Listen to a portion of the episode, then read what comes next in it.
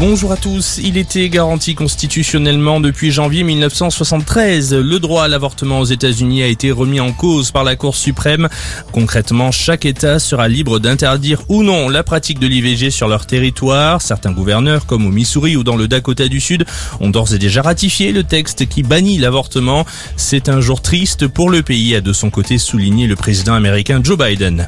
La politique française s'est invitée au sommet européen hier à Bruxelles. Emmanuel Macron a évoqué euh, ce vendredi la perte de sa majorité absolue à l'Assemblée nationale, une perte qu'il a tenté de relativiser, le président qui se dit confiant en sa capacité à bâtir des compromis en s'appuyant sur les exemples de l'Italie et de l'Allemagne où les dirigeants gouvernent sans disposer d'une majorité absolue. Agenda international chargé pour le chef de l'État français, il sera en Allemagne dès demain pour le sommet du G7 avant d'enchaîner dès mardi prochain avec un rendez-vous stratégique des membres de l'OTAN en Espagne. La septième vague de l'épidémie de coronavirus se rapproche en France. L'épidémie repart dans de nombreux départements où les taux d'incidence sont en hausse. Le pays enregistre en moyenne près de 58 000 nouveaux cas par jour et pour tenter de freiner la progression du Covid, le gouvernement envisage le retour du pass sanitaire aux frontières en juillet. Un avant-projet de loi est en préparation afin de mettre en place un dispositif de veille et de sécurité sanitaire jusqu'en mars 2023.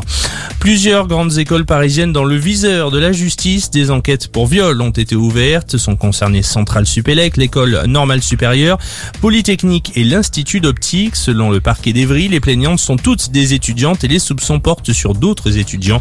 Il n'y a pas à cette heure de rapport d'autorité. Et puis on termine par un mot de football féminin. Premier match de préparation à l'Euro pour les Bleus de Corinne Diacre. Elles affrontent le Cameroun ce soir à Beauvais.